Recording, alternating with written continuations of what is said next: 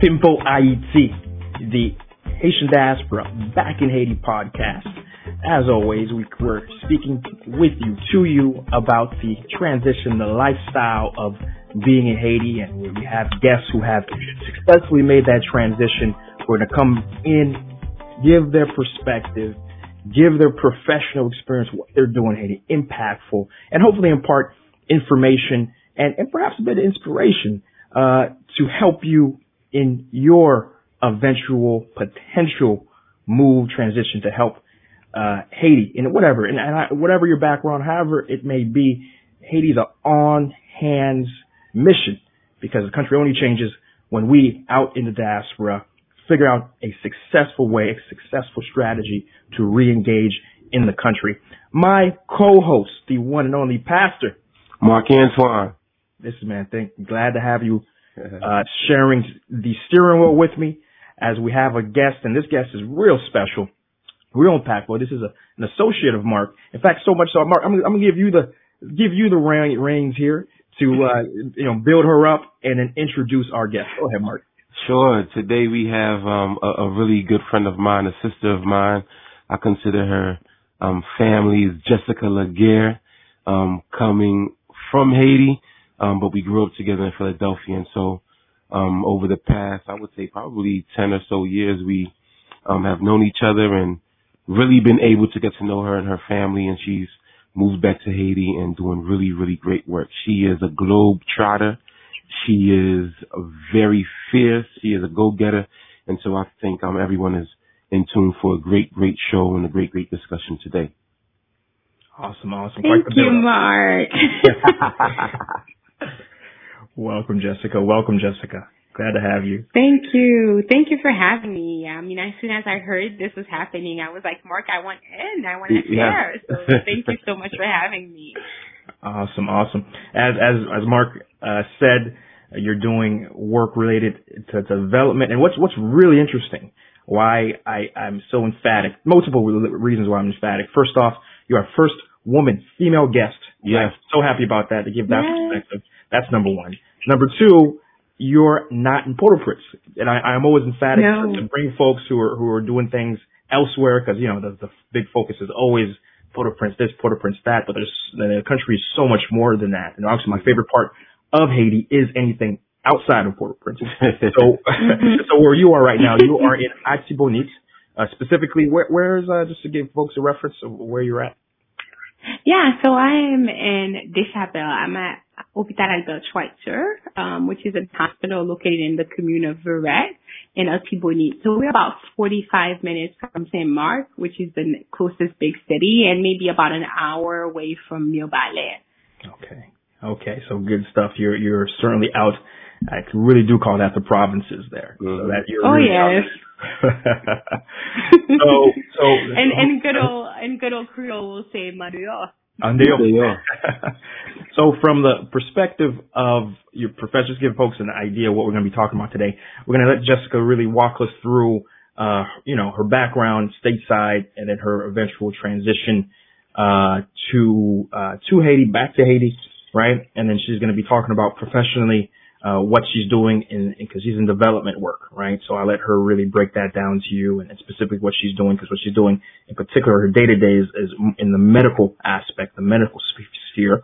Yeah. She's going to then, uh, talk about, you know, uh, not only the benefits and difficulties of that, but also the, uh, how others could potentially plug into the sort of realm and area that she's in, right? Because a lot of folks really do want to come back and do real development work and so that's going to be fun to, to, to understand and hear from her. And then finally, we're, we're going to, we're going to, uh, wind it out and, really, you know, talk about COVID-19, what she's seeing because she is in that medical area. So she can really give a, a very solid, uh, reputable perspective as someone who's dealing with it on the day to day. Right. Mm-hmm. And, uh, and that's the, the table of contents of what we're looking to talk about. Right. Yep. All right. So, First question, Jessica. Listen, uh, walk us through who is who is Jessica Laguerre, uh, you know, from the very beginning, and and to ultimately how you ended up ended up where you're at. Yeah. Yeah. Um, so I always start everything um, by talking about my big family, right? My very, very big family. So I come from a family of eight children. So I have seven siblings. Um, girl power, six girls, two boys. um, if if you know enough about Haitian culture, you know how crazy it can get when you're trying to get a second boy. Mm. So the the story is first girl, second boy, and then no first girl, and then the second child was a boy, and then everyone else girls up until you get to my little brother, and then it stops. So obviously, there's no denying that they're looking to get an, another boy, oh, which is why there's um eight of us, and I'm extremely grateful. And shout out to them, um, the Laguerre crew. Um, we're very close, very tight family. Um, very um how do I say this? Like we're intense. We're in a space because it's a lot of us and a lot of energy, and we're very loud and part of who we are. So born and raised in Port-au-Prince, um, actually, very similar to Mark. Um, uh, moved to the States when I was 12, moved to Philly, but my parents remained in Haiti while my siblings and I, um, kind of did our thing in Philly. So we all lived together. So I was fortunate enough when that we did all move at the same time. So my older siblings moved like one or two or three at a time. By the time they got to me, we had figured things out so well that I really would benefit most um, from the privilege of being stateside, right? So the education system, just thinking about like how do you choose the best school to set you up for college? Then how do you figure out how to make college work to set you up for grad school, like undergrad and so on. So I'm grateful um, for my journey because a lot of it is really all about family and the way God placed us and set things up for us. Mm. And I was able to move to Philly. Um, I went to a middle school. Then I had great advocates, honestly. My life is full of great advocates that knew and identified things that I would be successful at for me without me necessarily knowing it and guiding me. So in middle school, I had great teachers who said, you need to go to Central High. And Central is one of the best high schools, public high school in Pennsylvania, and one of, I think maybe first or second best public high school in Philly. Yeah. So they set me up on that track. And then from Central, um, with advisors and just being in this competitive environment of like, you know, we're not only doing 4.0, we're doing 4.2 mm. and we're not doing regular coursework, we're doing AP coursework and advanced and honors coursework. Just being in, in that environment set me up for college. Mm. And I was able to get a full tuition scholarship for my undergrad and I studied, um, international studies and sociology. I dual majored. And I was fortunate enough to really travel during that time. Like, I mean, I spent some time in France, some time in India, went back and forth to between Haiti and the States doing internships, um, volunteering. So it really gave me um good perspective in terms of what I wanted to do. So I was very clear, like and I practiced and I had chance to experience things and I knew that I was definitely coming back to Haiti early on. So it was a one shot thing. So undergrad quickly merged into grad school because I knew I just wanted to get done and move back. Um, I originally wanted to go to law school, but then I quickly learned there were other ways to advocate for people. And I wasn't satisfied with the justice system. I was worried about how limited I would be in Haiti in that context. So I switched and went to grad school for social work. So I went to grad school in Cleveland. I have a master's of science in social administration from Case Western Reserve. And when I completed in May, I moved back um, in August. So I think I ended everything in May, graduated, moved back to Philly, spent the summer with my family in Philly, and then the whole time I knew I was looking for work in Haiti. I didn't even really give myself time or a chance to jumpstart my career stateside because I knew everything had to happen here. Um, that mm-hmm. when I graduated, I spent one summer, um, in Philly, just kind of like not working, but really just taking in and soaking in the time with my siblings because they're all still state, stateside. I'm the only one that came back. Um, and then I was applying for work and then I got an opportunity with an organization called HELP Haitian Education Leadership Program. Great, great organization. Um, and I started with them and I was originally based out of Port-au-Prince.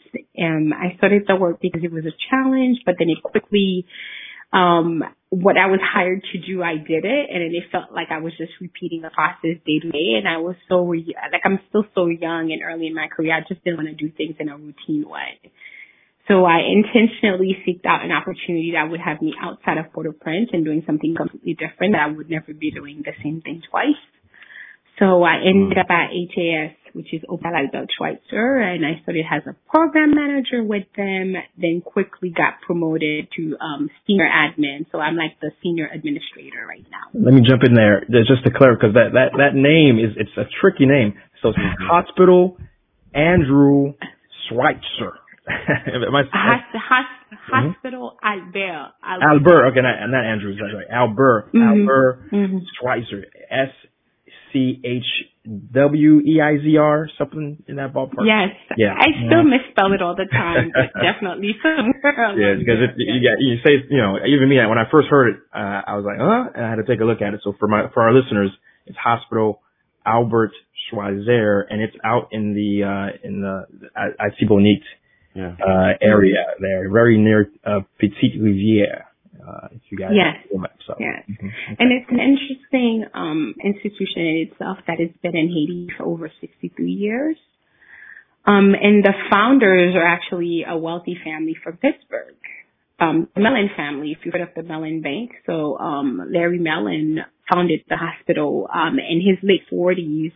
He learned about a similar hospital in Gabon in Africa. Mm. And he was inspired to do something similar. So then he, in his 40s, he went to med school just so he could do this. And then we ended up, um, he ended up choosing Deschapelles. He visited a number of communities, but he ended up choosing this community to do this work in. Mm. Yeah. Very cool. And it's the Philly connection there. So it's very strong, I see. yeah. PA, PA. You know all good things come from PA. Yes. so so we see that though there's a full you know circle there uh, because it's important to, to note. So you you were born in Haiti. You grew up. Mm-hmm. How many years did you spend before you moved to the states? Um, twelve years. Twelve years. Okay, and then you left, mm-hmm. and then and then from twelve until what what what age did you come back? Like, um, I came back. What was it? Twenty four. Okay, 24. so over 12 mm-hmm. As long as you were in Haiti, you were spent out of Haiti. You know, and yes for in the very formative years of 12 to, you know, 24 as your teenager and experiencing all that. And then you went to university, but then you always had that, you know, I'm going to come back and I'm going to impact my country in a way that is, uh, you know, going to change as many lives as possible, which is great. Now, now that first opportunity that has you in Port-au-Prince, now what, what was that? I need, can you expand, expand a little bit on that first opportunity? I was at the Haitian Education Leadership Program. Mm-hmm. It was mm-hmm. called HELP. Mm-hmm. Okay. Um, and they're a great organization um, providing access to higher education in Haiti to um, people from low income families. So they recruit nationwide, all throughout the country, not just Port-au-Prince, and they look for the best of the best um, students, and then they give them a full scholarship. Mm-hmm. Um, that and they're you know, it, it was a great, great, great organization for me to start with because I learned so much from them and I had to humble myself. And I think it's just important to do that when transitioning back. Mm-hmm. Um, and help was a great way for me to stay, um, grounded, but also be conscious of my privilege mm-hmm. while continuing to learn before I transitioned into something else. So I'm, I'm, I was, I'm grateful that I was even offered that opportunity and I would always recommend and tell people to check them out. Like, okay. great, great organization. Yeah, I've heard of them. If, if, if I could rewind a bit, Jess, um, you mm-hmm. now, now, uh, Chris, you were born in Haiti, but you left early, correct? Yeah, I was born there, left at three. So my right. very little exposure. So both Chris and I left Haiti very young. So we hardly, I mean, growing up, we hardly knew anything about Haiti. But mm-hmm. you left, you you you were able to go to school there. So you, you know you mm-hmm. have your upbringing there, which is different than Chris and I. And usually, what I find um, with the people that I know is that when people leave Haiti around that age, 12, 13, kind of teenage years, they're a bit more reluctant to return yeah. to live. I'm not sure if that's your experience, but I find a lot of the people that I know yeah. who left Haiti around those age, that age, they're less, you know, they're they're less open to the idea of remo- returning back to Haiti. Yeah. So what what what was different about your experience? Um, and ha- do you do why do you think that is that at that age people are less willing to um, move back to mm-hmm. Haiti? I want to first talk about why I think they're less willing, right? Because I have a number of people in my circle um, with similar experiences that say they will never come back. Mm-hmm. Um, and not even on a, not even to visit. That's how much their experience shaped them. And this is another area where I tap into privilege and say we all have different experience and different um, perspectives mm-hmm. of Haiti. Um, and I think that sh- shifts and mold a lot for people. So I left Haiti when things were starting to get bad, right? Um, so I was in Haiti during that Aristide era mm-hmm. right? That kidnapping, um, the days of the manifestation.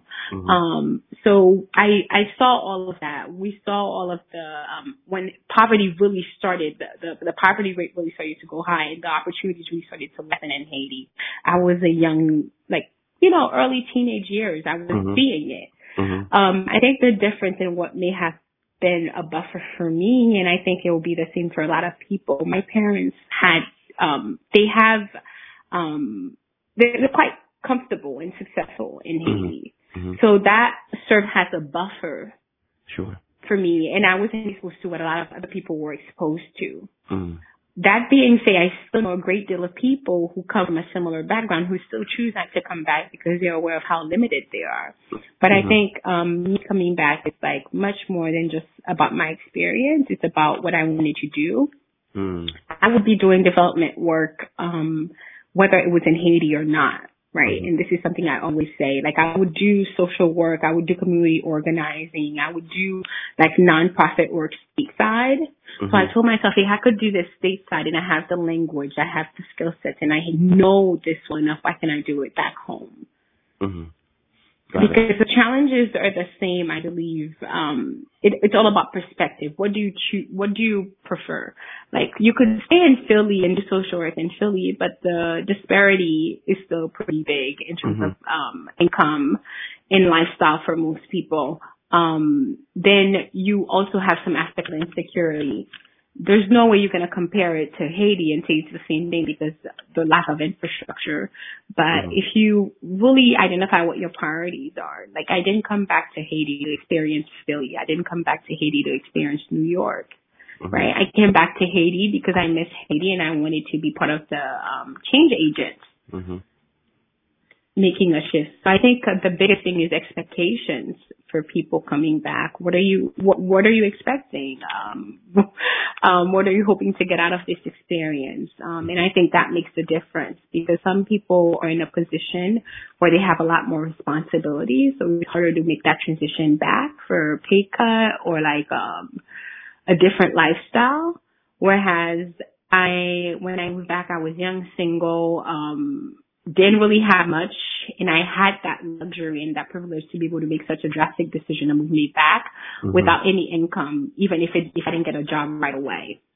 Got it. And I think we have to be a little bit honest about that. I think a lot of Haitians want to come back home, but they have a lot of family members who depend on them.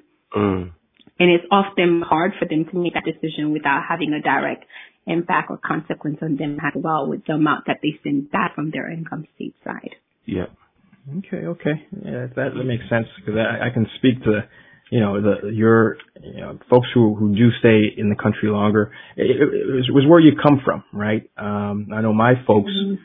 my mom in particular. Uh, you know, she she was grew up in a rural uh, woman. She grew up in a very rural mm-hmm. environment. Uh, it wasn't until her teenager years that she came uh, to she came to Port-au-Prince. But again, it was during a time where um, well, things were okay, right? But then when she, because it was on the Duvalier in the quote unquote quietness and peace of, of that era, um, and, but then, uh, you know, finally when things started to get really ruckus and, and bad, she left. And that, but that still shapes her because her experience mm-hmm. always, she was you know, a munde uh, of, of, of minimal means, right?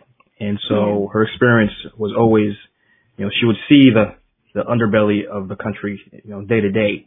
And so when, mm-hmm. she, when, it was time for her to go, and she was like she wasn't gonna come back, and we get it, we get it, you know. Um, but my dad, though, even though he saw the underbelly, he was slightly m- more affluent. Uh, came from a family that was more or less established and and uh, had considerable property, and so she he always saw the opportunities for for potentially what they could be, which is you know mm-hmm. the country's rich of, for, with resources, and and all it takes is a, a mind that's organized uh, to to engage and, and potentially you know have a very comfortable life. So it, it really does matter where you come from. So that's pretty good. Yeah.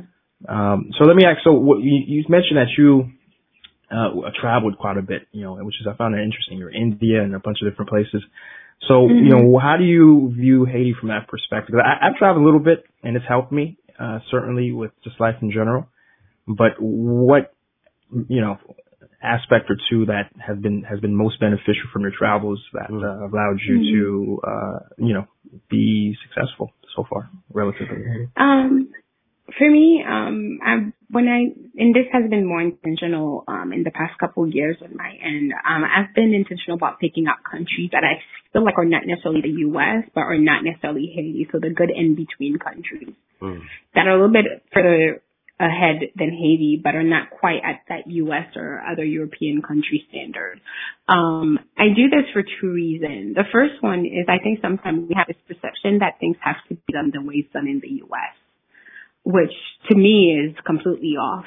And the other thing is um, when you see something in progress, it's much more optimistic to envision to visualize what that will look like in a place where it's not applicable yet. So in my time in India, I spent an entire semester in India from January to May. Um, I took public transportation in India. I was walking everywhere, which are things that I don't really do in Haiti.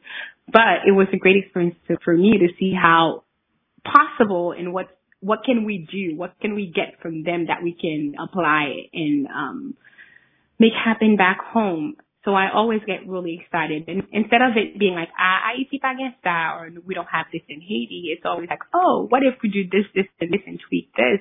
Mm-hmm. This is something that's reasonable and aligns with our cultural standards, but doesn't necessarily require a lot of resources to make happen. And this was what India was like for me. Um, same with Costa Rica. I mean, they're a top notch country in terms of like, um, ecotourism and the clean energy, green energy, and I always think about all the ways we're not exploiting our solar, mm-hmm. yeah. uh, the solar power. So to me, whenever I visit, um, I'm just encouraged and I'm like, I, I take the opportunity to learn a lot and see what can we do back home, right? Like recycling, um, and the, not necessarily in a high sophisticated like um infrastructure, but what is it like to recycle good old school recycling and reusing papers and building things out of it or like creating things out of that. Um so I I always it as an opportunity to learn to see what's possible. It doesn't have to be a hundred percent to the level of the US, but how can we use that to help improve some things? Yeah. Um, to, to, to jump in there. Now, I, I know you said that your parents remain in Haiti, and so that kind of helped with your transition. Um, yes.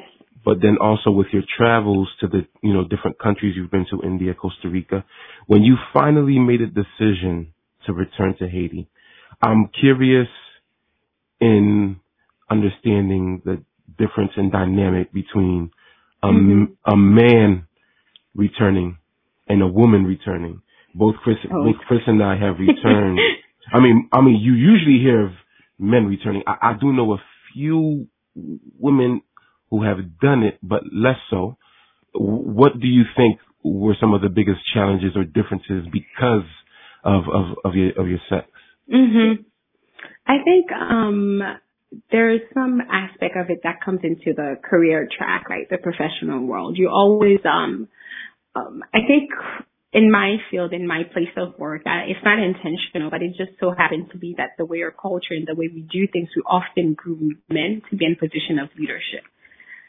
So mm-hmm. I knew I wanted to be in a position where I was making big decisions, like changing things, which means ultimately I would have to be in a leadership role. Mm-hmm. So it's always very interesting to see the dynamic there because even now in my role, um, and being very young, and women and then there's another other aspect of it, like you're young woman, and then um you're black um, mm. which there are all these layers to it.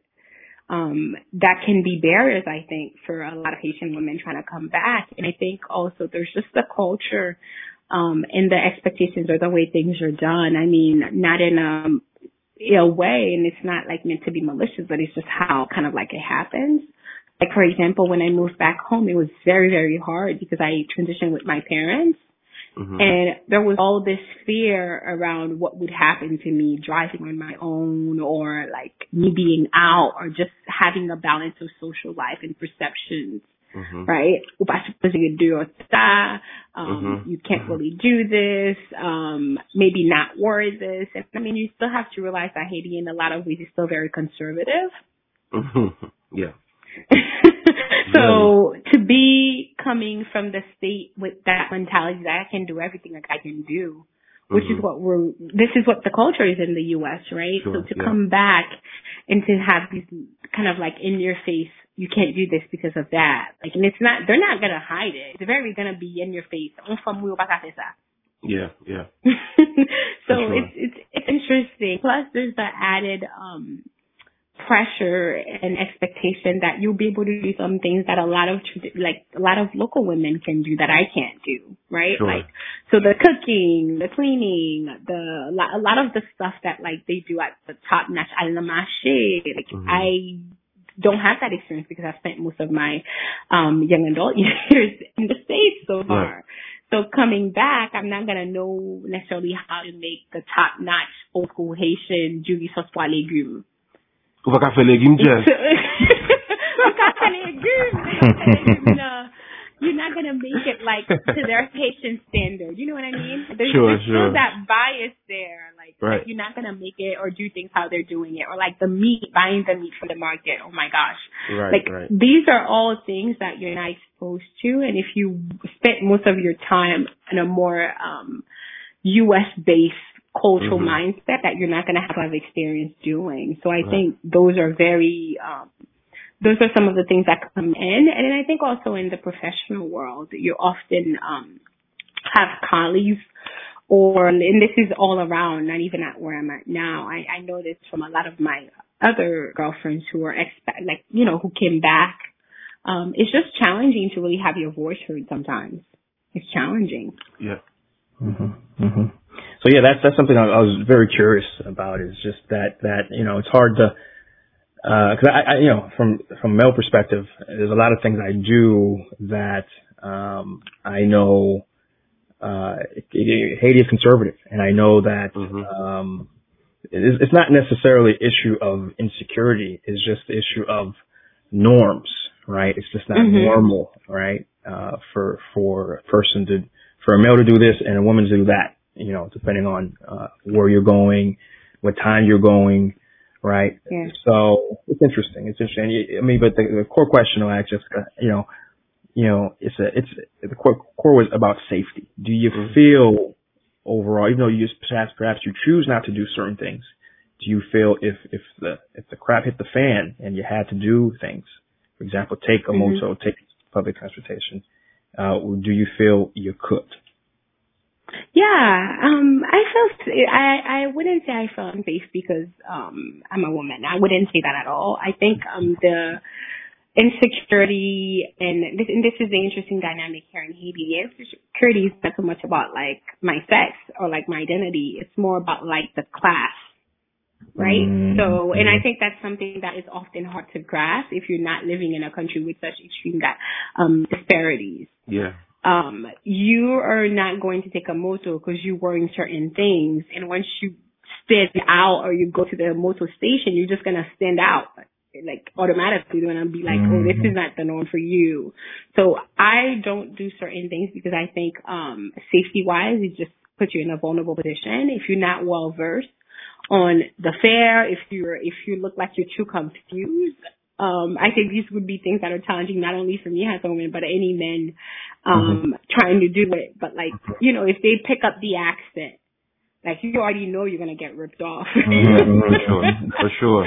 Right. Accent. So it, it so it's, it's to me it's much more about the class than it is um about my identity. I think in being conservative the way that we are, and at least in the environments that I've been to, if anything, it's an extra layer of protection because everyone's always looking out. Oh, like, mm-hmm. there's always an eye on you in that sense to me. So.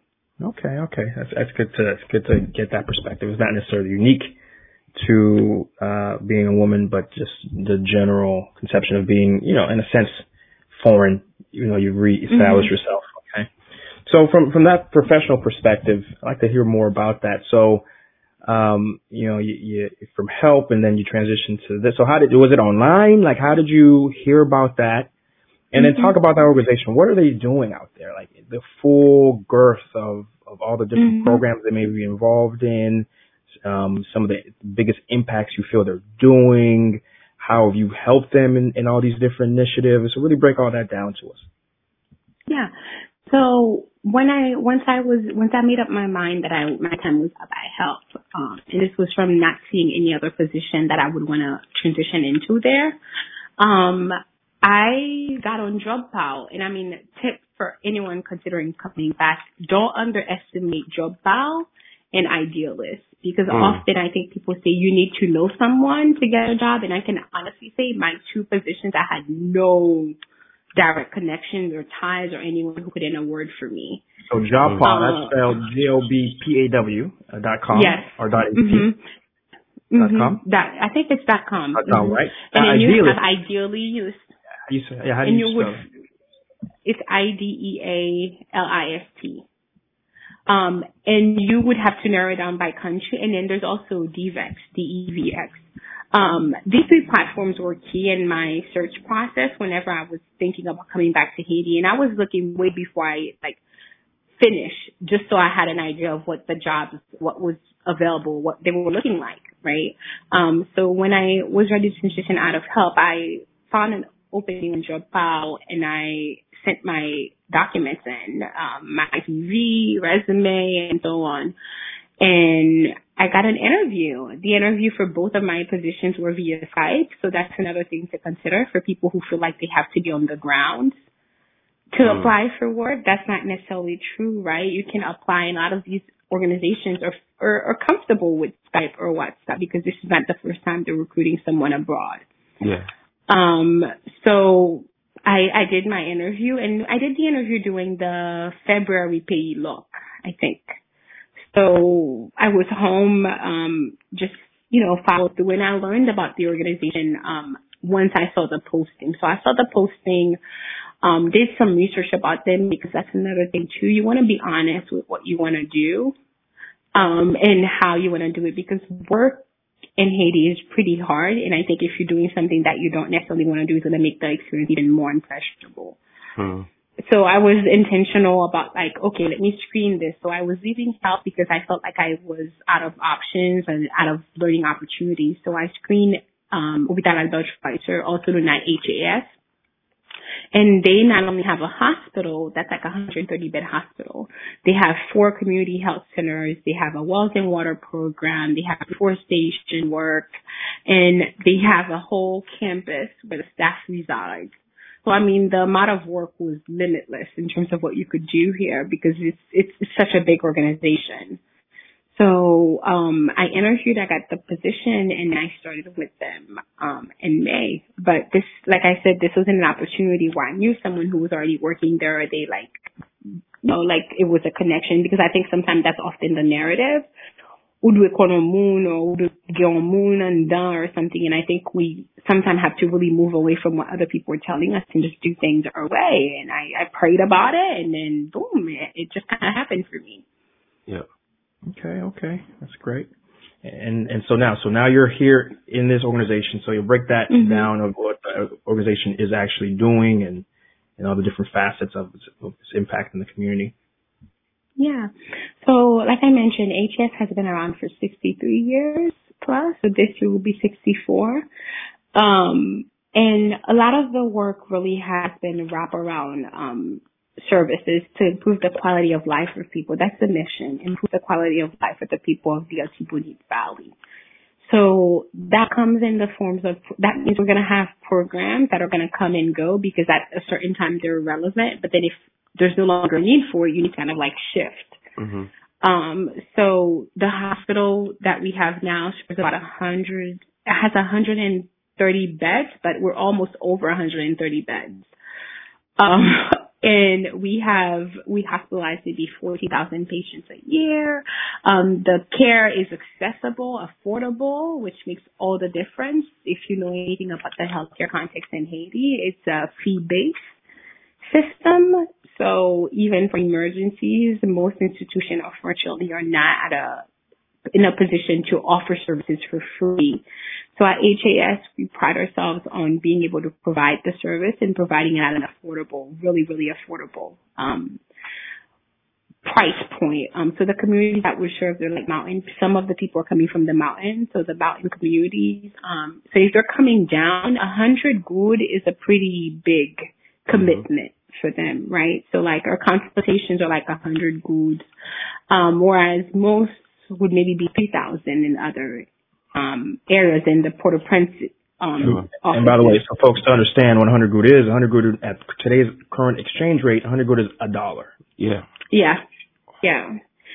So since this is nonprofit, a lot of our funds come from donors in the U.S. and in Europe and in Canada. So like please, if you're listening to this and you're interested, I'm just going to have to get this plug in. Like, go on our website and donate because yeah. literally every dollar goes a long way. Yeah. So we not only provide, um, like the outpatient clinic, we have inpatient, we have, um, uh, OR. So we really are like a fully functioning hospital. We can do the lab work in hospital. We have our own blood bank and we have an outpatient pharmacy. So mm-hmm. uh, not only are you going to get access to the healthcare services inside, but like if you get a prescription, you can fill it out with us before you go at still an affordable price. Awesome. And we'll, we'll make sure to put your, the organization's contact info in the show notes. So don't worry. We got you. Mm-hmm. Thank now, you. Now, Jess, I've, I've heard a couple people actually say that this, that, um, Hospital Albert Schweitzer is, um, a, a public hospital. Is it, is it, is it run by the state in some way, or it's still, it's still it's still private, right? Yeah, it's entirely um nonprofit. So we so okay. we're private, but private nonprofit. Sure, sure. Um, so we're a registered um NGO. Um, so what that means, sometimes they say it's a public hospital because I believe when the hospital was founded, there was an arrangement between the Haitian government and and the founders that they were they would facilitate them getting the land to do the hospital. So this is like an interesting concept because usually the idea is like if the hospital would need to shut down, we can't just shut it down and liquidate all the assets and like, you know, go. We would have to call in the Haitian government and bring them in because it's a joint um uh, collaboration in a way. But it's definitely right. um a nonprofit, not private or public. Okay. Interesting. Okay. So you, you so you certainly talk about the the medical aspect of what you do. Uh, what other what other things that uh, I know this sort of, they they do quite a bit of it. They sort of function as a community center uh, in terms mm-hmm. of many different campaigns mm-hmm. that are going on. So what sort of campaigns uh, have you been aware of in the time you've been there, and uh, yeah. uh, sort of impact have they had? So right now we're doing a lot of WASH education training, right? Um, so especially with COVID-19, so we're going out in the community, we're installing tippy taps, distributing, um, the buckets with the, um, faucet, um, making sure they are aware on how to wash their hands. And we also work closely with like a lot of the, um, stakeholders in the community. So like the schools, the churches, um, we dig wells uh, we build um, latrines. So we do a little bit of everything. Um, and reforestation is also a big part of our work.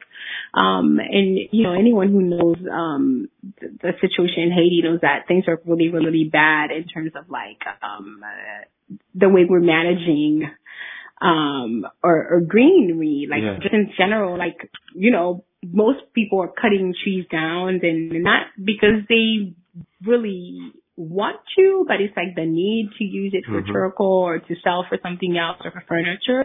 Yeah. So we do a reforestation um project where we identify easy, like low maintenance, like um kind of like things that we can plant so that you know, we don't need to have someone working them all the time. And that's another part, like we often talk about that, but we don't realize how difficult it is to upkeep and to really do a good job at working um, to prevent us from completely um, getting rid of our um, like the forest or like the greenery and the space in the mountain. So the erosion is really bad, but also there's limited water. So they even if they plant, if they don't plant the right tree, um, they're not going to be like it's it's just not you basically walk like once you ate in good old Creole. Yeah. So you have to identify the, what can you plant that's low maintenance that doesn't need much that will you know do its own thing on its own even if we don't come back in 20 years. So a lot of our reforestation work is based around that in training the community on how to do that. Okay. Okay. And uh, do you uh, do you really? I mean are you seeing the, the change from that reforestation oh, yeah. aspect? Yes, yes, definitely. So, um, we, out of the four health centers, HAS has two of them are in the mountains and a lot of time we do like an integrated community, um, services. So we try to make sure our, um, reforestation efforts align with the health center needs. And, you know, so in doing that, often on the road to the health center, you'll see like the different groups um, that because they have every year they pick a group of community leaders to do this work with. So you can identify the pockets and you can start seeing um, the pockets of trees that are growing randomly in this place that's completely dry. So a lot of this work, it's visible. You can see it. Um, and whenever we have donors or people visiting us, we take them to the health centers and we highlight these different areas too. Now, Jess, um, uh, both Chris and I live in Port-au-Prince, and we can you know, mm-hmm. testify, and you've worked in Port-au-Prince, so we can testify to the challenges and some of the positives, um, you know, mm-hmm. that are in Port-au-Prince around professional work. What is it like working at the hospital? What is it like being a professional in mm-hmm. the province, and especially in a city that's not like Okap or you know Okai, where you know not a large prov- yeah. provincial city? What is it like working out there and being a professional and and all of that? Um, it's it's challenging in its ways, but also rewarding in a lot of ways. Um, so you learn to realize what what do you really need, um, what are the mm-hmm. musts, and what's just like okay, if I have this, that's great. Mm-hmm. So I mean, uh, I think I, can just think for myself. Like here, like the grocery store, the nearest grocery store is going to be in St. Marc, and even if you get to St. Marc, you're not going to get all the stuff you get to Caribbean or Daily yeah. or Belmont. Mm-hmm. So I often find myself when I go to um, Port-au-Prince getting some things that are key and then bringing them back. So a lot of my meals are based on what's available in the community. So that's something mm-hmm. that becomes like automatic. Um, you also um, don't have um, the leisure activities at the same level. So you, when you think about um, restaurants, if you just need a break and you need to go somewhere, like you don't have that option here. Um, so that can be challenging for most. And then, mm-hmm. um, I think also just the community and the mindset and the culture, right, can be mm-hmm. challenging. Um, and you have to humble yourself and remember that you're still a guest in this area. Mm-hmm. Um, and no matter how frustrated you are, there's a limit that you must never cross because you're still like an outsider almost. mm. And I think in Port-au-Prince it's less because what ends up happening up Provence is you have this strong identity to their like town like their zone. Yeah. So the people where I live in Deschapelles, it has a very strong sense of pride and they're very prideful of their their area. Mm-hmm. So they took a lot of ownership and do that, which is sometimes harder to find um in Port-au-Prince. Sure. I will say there's a big difference um in terms of like uh crime here for me at least on campus, um, it's really hard for someone in the community to do something and people not know about it. Whereas in Port-au-Prince, you know, so many of us and we're like all over the place. It mm-hmm. doesn't have that like community, like it takes a village vibe. Yeah. That I get in in Deschapelles. That's really what I hear the most about provincial life is the the sense of security mm-hmm. is exponentially higher because mm-hmm. it is community. Like everyone knows everyone uh, and you can't just, you know, folks can't do something negative without the whole community getting into the act and to the point where, you know, this is terrible, but they say if, if you, if you're driving through a community out in the provinces and, and say if you get into a, an accident, say you run into oh, yeah. or heck, God forbid, a person, uh, a lot of times they'll tell you, you either you you you want to run to the nearest police center, because the community will will will themselves react, yeah. right? Uh, and because yeah. they're used to that. That's the culture. The culture is the community reacts um, to whatever thing that is threatening or negative, and that keeps folks in line, mm-hmm. like sort of self-policing in a way. It, it does, and I think it's further than a community. It's a family, right? Because most of them are cousins. Mm-hmm. so it's like the way this works is like, okay, so there's like all these distant cousin lines because so and so lived up in this land and then they moved out and they started a family and then they split up the land between their kids and so on and so on and it goes down the line. So like it's it's very hard um, for someone to attack someone from this community and not attack the entire community. It's very hard to do something here for it not to be known because it's all family at the end of the day. Mm-hmm, mm-hmm. Uh, and that's certainly one of my favorite parts of of, uh, of the provincial. What, what what has been your favorite um, professionally and just living there? What is that? Is that it, or what's just the one thing that you're like, oh man, I, you know, if I were to leave, I'd so regret missing. It just is it just the nature, the atmosphere? What what is it? I think it's a mix, a mix of the nature, the atmosphere. I'm always at peace. Like I'm, I work often. Like I'm always working, not work often. I'm always working, honestly. And when I get to my little house on campus, it's like, okay, downtime. And there are times where my internet's not even working. So you're really not connected. Mm-hmm. Um, so I think it's a good space. I would recommend it to anyone who feels like Port-au-Prince is too much. For me, I really got tired of the traffic in Port-au-Prince and I got tired of the pace of things in Port-au-Prince, and I kind of got tired of the culture a little bit. Um. I think um, sometimes I got frustrated in how um, contradictory everything was. Hmm. Like, and that pushed me away. That was definitely a push factor for me because it's like, well, we make, you know, uh, really, really, like the wage, the income's really low, but then like the expenses or the outings or like yeah. if you want to go get a nice meal, like it's crazy expensive. So to me, yeah. I was like, it just, it just doesn't add up for me. And I got tired of being frustrated about that. So yeah, I, I think for me that that extra sense of mind, that peace of mind is there, and it's definitely not superficial mm-hmm. here because we do what we have, and that's it. Okay. Like you can't you can't fake it or you can't um do more than what you have. There's no credit or there's no like oh same with um with Bumstein and next time about because everyone's kind of like in the same boat. Mm-hmm. So we're just very real with what's going on here and I and I really really love that here. So specifically to what you're doing in the hospital, run us run us through your your responsibilities and what you're doing mm-hmm. on the day to day. Because I know you're basically at a uh, you you you're, at an operational level. Like you're basically mm-hmm. the operational head there, right? You're not, you don't have a medical background. You're not necessarily doing procedures, but in terms of operating a hospital, that's your job. Mm-hmm. So to break that down to us, what does that mean, and what are your responsibilities day to day? Yeah, so uh, it's quite an interesting um, experience because I think in the seat we see it all the time. Most people don't end up working in their field, the specific field, um, and this is something that shows how crazy social work can get. Right, that training. So my day to day, like I, we start our days early here, so we start at seven and we end at five.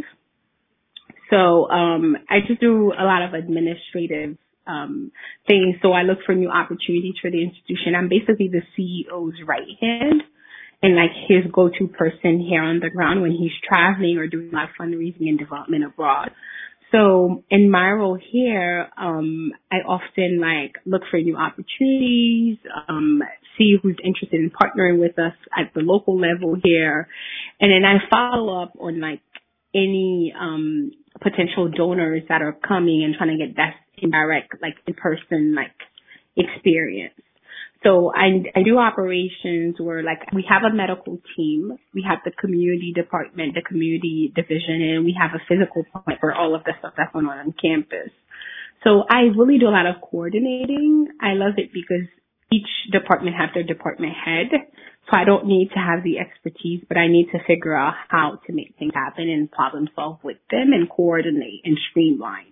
Mm. Which, you know, if you work in Haiti and you've seen this maybe at other organizations, it's often in silos Yeah. People often work in silos, departments do their own thing, and there's no streamlining. So my role here is to really streamline and to bring everything into perspective so we're all on the same page and aligning to the mission. So I do the the hard things and the nice things. So if there's something great happening that's going to benefit all of the employees, I'm the one to implement and to announce. But if we have to do some not so great things, I also have to implement and, mm-hmm. be the one to deliver the bad news. So really, truly operation.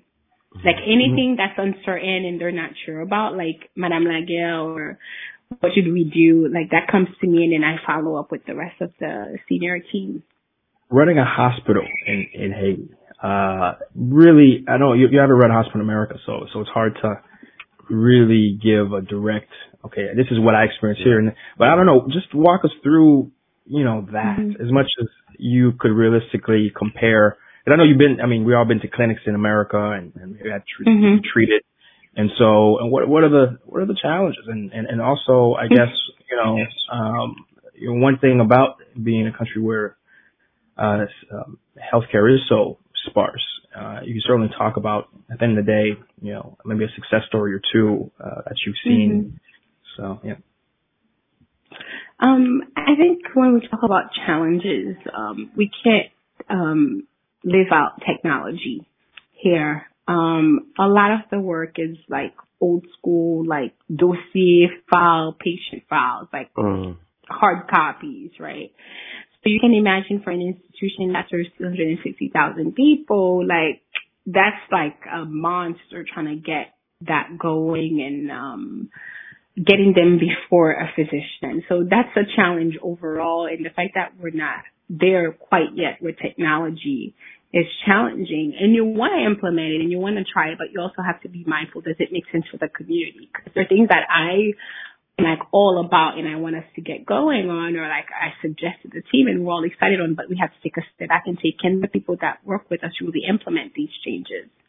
Can they really work with these changes? Because you have to be mindful that most Haitians don't have access to like a laptop or a computer. So most of them is like smartphones. So like if you're making a extreme change that requires a lot more, like what are you going to do with the, the, the, the pool of people, your employees who don't have that skill set? So I think that can be challenging um, in the healthcare system here. Um, what I'm grateful for is that we all, we don't have to make the decision of who gets what. And this is something I feel for and I cringe at for anyone who works in healthcare who often has to make this decision in. Haiti because the resources are so limited. So I'm grateful that like we're in a position, the team and I, when we don't have to decide like, okay, you can get healthcare, you can get this or you can get that. Because even though the the fees are pretty low. If someone comes and they really can't pay, we have another system in place to help them. Hmm. And you said two hundred fifty thousand is is um, three hundred and fifty thousand. Three hundred fifty thousand. That's uh, what your amount of patients. The po- the population, like the area that we cover. Wow, that's that's sizable. Yeah. Sizable. Yeah. Okay. And out of that, you know, do you have one particular story that really comes to mind in terms of the you know importance of what you're doing? Um, um, I can't really pinpoint one thing because of all of the services we offer and how life changing they are. So, okay. like for example, our orthopedic um, surgeon and the mm-hmm. work that he's doing. Um, you know, like all the motos, the accidents, the car mm-hmm. accidents, mm-hmm. the unpaved roads. Mm-hmm. Like if you didn't have this service, there would be so many lives lost. And then like, oh my gosh, maternity. Mm. Oof, that's tough in Haiti. That's so tough. Most mm. women in Haiti still have to give birth at home. Yeah. We don't talk about it often because in Port-au-Prince you have the hospital and most do at the hospital. But once you get out of Port-au-Prince, yeah. most people give birth at home. So I was saying for um for for for maternity it's really bad, right? Because um there's so many pregnant women out there having kids and who aren't necessarily getting their prenatal visits and and um they're delivering at home and it's risky and they're delivering with traditional childbirth attendants and some of them is just like a transition. So like my mother did this so I'm doing this because she passed on the skill sets down and so on. So if they're not trained or they don't have the right equipment, that can really, really have an impact. So like I'm um, honestly, it's, it's tough work to do it in a country with resources so limited. but it's it's also very rewarding every single day because I get to walk by the baby monitor, like and hear the baby monitor like boom boom boom boom the baby's heart rate heart mm. heart rate um from the delivery room, and that is like encouraging. Or like the malnutrition, like I think it's it's it's hard to pick a specific thing because there's so many challenges here. And um Haiti has been in this position for some time now, so it can get old for some people to talk about things, and I feel like this is often what's happening. Like people don't talk about HIV AIDS the same way anymore, but that's still very much prevalent in our communities here. Mm-hmm. Or um malnutrition, that's still still like very much prevalent with children. Like we have a chronic malnutrition um ward where we hospitalize maybe about 20, 30 kids every month. Mm without even factoring in the community work that we're doing for malnutrition. So um, this is um, it's it's a hard work, but to know that you're able to touch one or two or three or four people, and that this is a whole um, teamwork. And I think what's powerful about this is this organization started off as something run by like um, U.S. Um, and expats. The physicians were all expats at some point. The entire staff was expat at some point um, from the U.S., Canada, and Switzerland and other European countries, but now we're 99% Haitian. Mm. So you get you get you get a lot of like, okay, we can do this. Like we just yeah. need the resources. This is what I feel when I go through this. Like Haiti can do this on its own. We yeah. just need the resources, right? So I'm encouraged by that. So it's, it's tough work, but rewarding work. I was going to ask that. How of the doctors there? I know probably the nurses are probably all Haitian, but in terms of the doctors there, you know, mm-hmm. how many are from all abroad Haitian. or all Haitian? Okay. Yeah. All Haitian. Um, the medical team is all Haitian. Um, on our campus right now, we maybe have like two or three people that are not like locally trained mm-hmm. Mm-hmm. um, and me being one, and then we have our physical plant director, and then we have another community service director. So everyone is local talent, um, locally trained. So the organization has been intentionally um, transitioning to a more local staff, which is great. And it's, it's, it's good that we're able to do this work and do it with all Haitians. It's powerful. That is, yeah, that's certainly help, helpful for self self sustainability. That's that's a big deal. Mm-hmm. Uh, last question I have uh, on my part uh, really has to do with COVID. I know uh, mm-hmm. you mm-hmm. did mention that you are helping with you know hand washing and initiatives and things of that sort. So you know, talk to us about how are you seeing uh, the overall preparedness uh, in terms of mm-hmm. other organizations in your area. How engaged are the Haitians there? Do they believe it? You know, I'm seeing some things. Some some folks are ah, it's a political thing from the government. Are they really believing and taking it serious? Mm-hmm. Um, and and uh, and do you feel you know at least your area anyhow uh, is uh, are, are we in a good relatively good place or moving in a good direction? Um, so what's really been my experience so far with COVID um, is that most Haitians are like extremely vulnerable, right? Because most of the, if you know, like I don't know if you can just kind of like do it off the top of your head. Try to think about other people that you know locally that are diabetic or have hypertension. Mm-hmm. so that's very, very prevalent in our, in our community, in our culture, um, for for nationwide at all levels, regardless of socioeconomic status, education, all of that stuff. Diabetes and hypertension is very prevalent in Haiti. Um, so when you have that and you think about the living conditions most Haitians are in, when we say like, okay, you need to self quarantine or self isolate at home in a separate room away from the rest of the family, that's a luxury. Most people are like in these like two bedrooms or one big bedroom, one big room or big space homes, you know? So I think um, in order they may have separate rooms, but a lot of people are living in these spaces. So it's it's easy um, to pass pass it on, especially if you don't have any symptoms, right?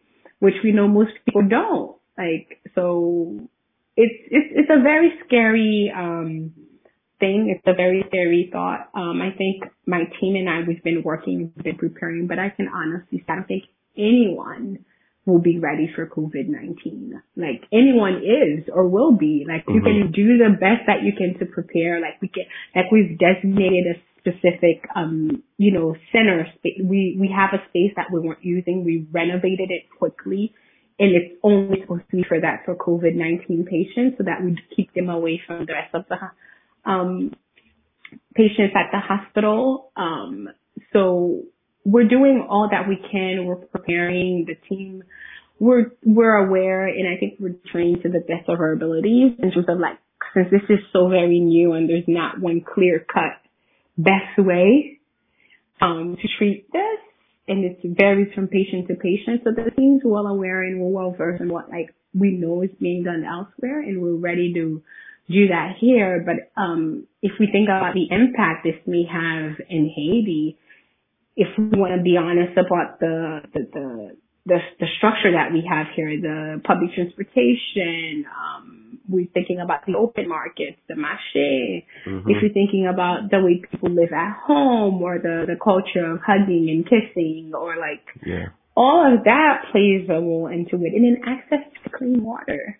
Mm-hmm. Like we, we're, you're telling people to wash their hands, but not everyone has access to clean water. Mm-hmm. So it's it's a very complicated situation for us, and I'm praying that it doesn't get to that level that they're anticipating it, it will get to. Yeah.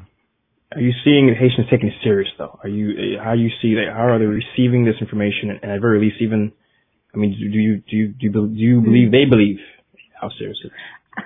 I think it's a mix. It's a mix. You have people who are part of the vulnerable group who believe it, right? Um, some of them, those who are older, they believe it. Some of them are aware of it. If you take the time to really break it down to most people, they get it. Um, it's not that they're not aware. I think that's the difference. Sometimes we say, um, education. They're aware, but I think also people in a tough situation where, okay, I know this is a risk, but me staying home and not having means to cook for myself is also not a good situation. Mm-hmm. Right. So people believe it, but I think it's a kind of like a coping mechanism for the most part to kind of downplay it so that they can do what they need to do to survive, right? Um, then you also have those people who believe it, but they don't believe it will happen to them necessarily or someone that they know, which is another big factor. It's not that they don't know this virus is there. They just believe that you're doing, what they're doing keeps them um, safe in that their immediate circle won't be affected by this. Mm-hmm. And Mark, I know your, your organization, Tearfund, is also, uh, you know, very engaged in helping with preparedness. Are you kind of mm-hmm. hearing the same thing Jessica's telling you, telling us? Like, how do you, you know, are you seeing things? Yeah, it's, it's like she says, it's, it's very mixed. You have a group of people who are taking it very seriously um, and taking the proper precautions and measures to make sure that they keep themselves safe and other people safe.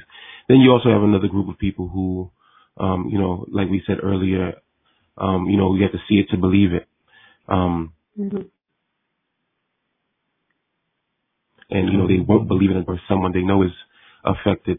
But also, I, there, there's also another group of people, which we kind of hinted to, who believe it and who know that it's problematic, but who say, look, I can't self quarantine. I can't stock mm-hmm. up food in my fridge. I don't have a fridge. Um, and I need to make money every day. Self quarantine is, is self isolation is not an is not an option for me. And I think that's the majority of our people in Haiti. Um, mm-hmm. Um, we're telling everybody to self quarantine. They can't stock food in their houses.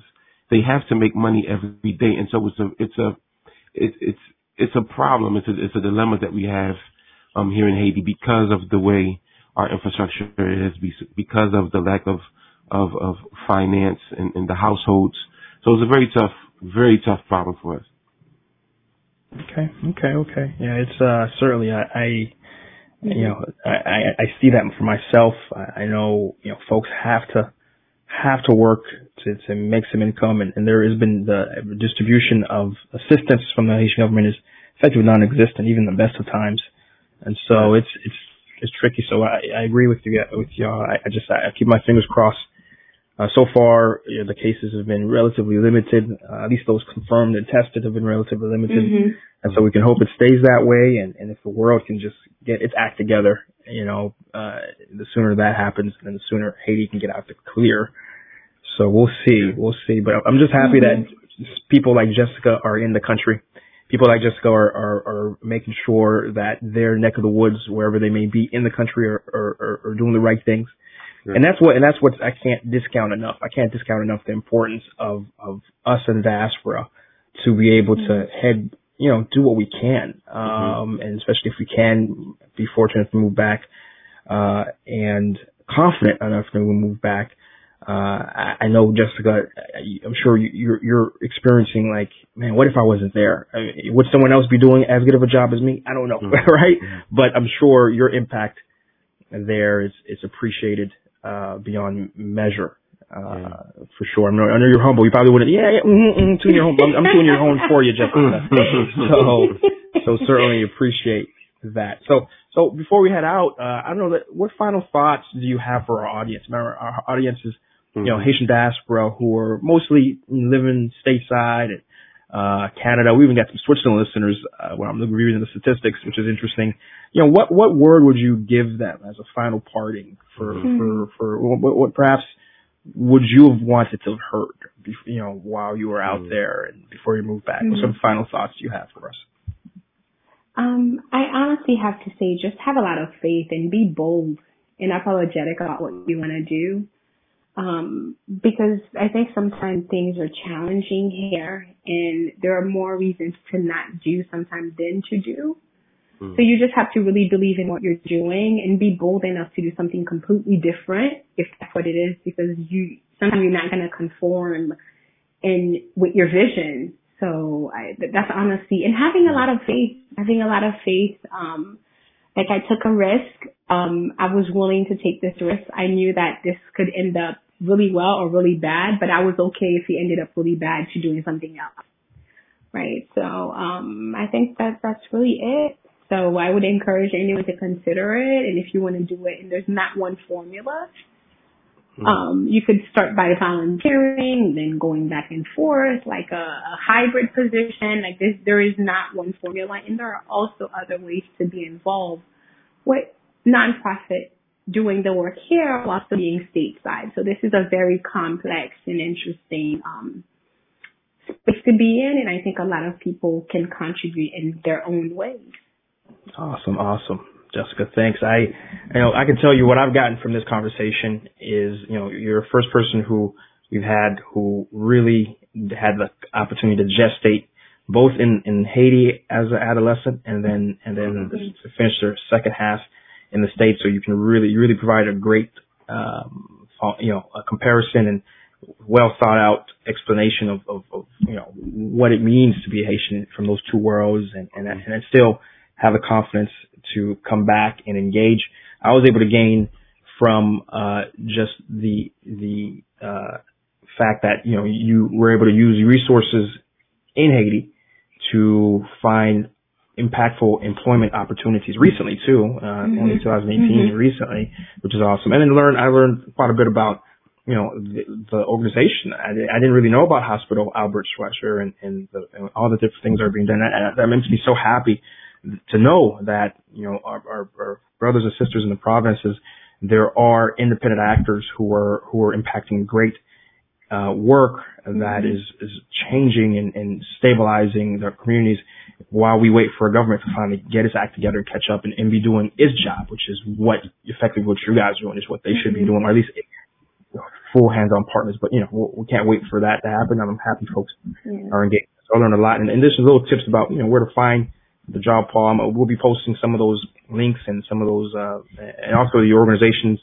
uh, link will be also in the description of uh, of the of, of what we include. So that's out for that, guys. If you're listening, Mark, what what what are some of the things you've you've appreciated from this conversation? A lot, a lot. Well, uh, for, first, I, I think Ho- Hospital Albert Schweitzer sounds like a good C episode. I, I concur. Um, I concur. I concur. But um, I I think a lot of times we often hear about people moving to the states. Usually, when we hear about people do, moving to Haiti, usually when we hear about people doing something, it's after the fact. It's after it's already been done. And you're like, mm-hmm. man, you know, this person like Chris Junti moved to Haiti. I wonder, you know, what he was like when he was younger. And this is really cool for me because Jess and I know knew each other before the transition. We knew mm-hmm. each other when it was just a dream. it was it was all a dream. Like mm-hmm. they, you know, like literally, Jess and I, you know, we would sit down and talk like, you know, we want to move back to Haiti, and you know, we would have friends in Philly. We talk about moving back to Haiti, and to see like both of us are in Haiti, both of us have made the transition. It's really encouraging to say, yo, it's possible. It can happen. You can do it and you won't die. You know, because people are like, oh, yeah. move to Haiti, you have, you have No, you can move to Haiti, you'll pop so, so that's, that's the, the episode. Jessica has been, uh, incredibly, uh, been very gracious in terms of providing her background, her experience. So very happy to have had, have had her. Mapimpo see the Haitian diaspora living in Haiti podcast uh, is, is that's what we like to do here. We like to bring folks in, give their backgrounds, give their perspective each time. It's it's it's it's a completely new universe we enter, and and Jessica has been uh, just phenomenal in adding value to to our uh, ROI return on information. So it's been fantastic. Mm-hmm. As always, we we have our um, uh, we have our episodes coming coming out just about weekly during this era of COVID. So those of you guys, uh, please subscribe uh, wherever you may be watching this. We're on everything. We're on Spotify, Apple Podcasts, Google. Uh, those who may be watching wherever you are, make sure you subscribe. Hit that subscribe button. Hit that like button. If, like, hit that five star button wherever you may be watching this. We, mm-hmm. we, we certainly appreciate it. Right? And, and listen, guys, that's a wrap. And until we're back at it again. Yeah, uh-huh. back at it again. Right. Back at it again. Thank right, you guys. for having me, and yes, thanks yes. so much. All right. Thank you, Jeff. Ciao. All right, then.